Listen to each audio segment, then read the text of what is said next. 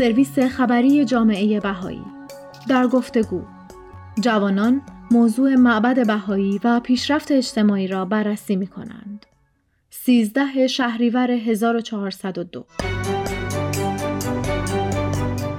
در جدیدترین قسمت از پادکست سرویس خبری گروهی از جوانان که در مرکز جهانی بهایی خدمت می کنند تأثیر معبد بهایی بر زندگی جامعه محلی را بررسی کردند و تجربه خود را از زندگی در نزدیکی یکی از معابد بهایی در جوامع محلی خود به اشتراک گذاشتند. در این قسمت ما صحبت‌های دیبا بهروزی از کانادا، لیلی زاپاتا از کلمبیا، پاسیفیک لولونگا از جمهوری دموکراتیک کنگو و آهارنا شوقی از هندوستان را میشنویم.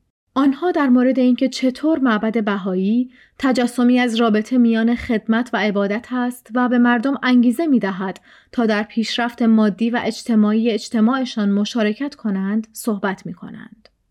لیلی می گوید ترکیب عبادت و خدمت معجزه آفرین است چون انگیزه ای که در عبادت کسب می کنیم انگیزه است که جای دیگری پیدا نمی شود. وقتی آن نیرو را در مسیر فعالیت های جامعه قرار می دهی، تأثیرش بیشتر و بیشتر می شود و به مردم اطراف شما نیز منتقل می شود.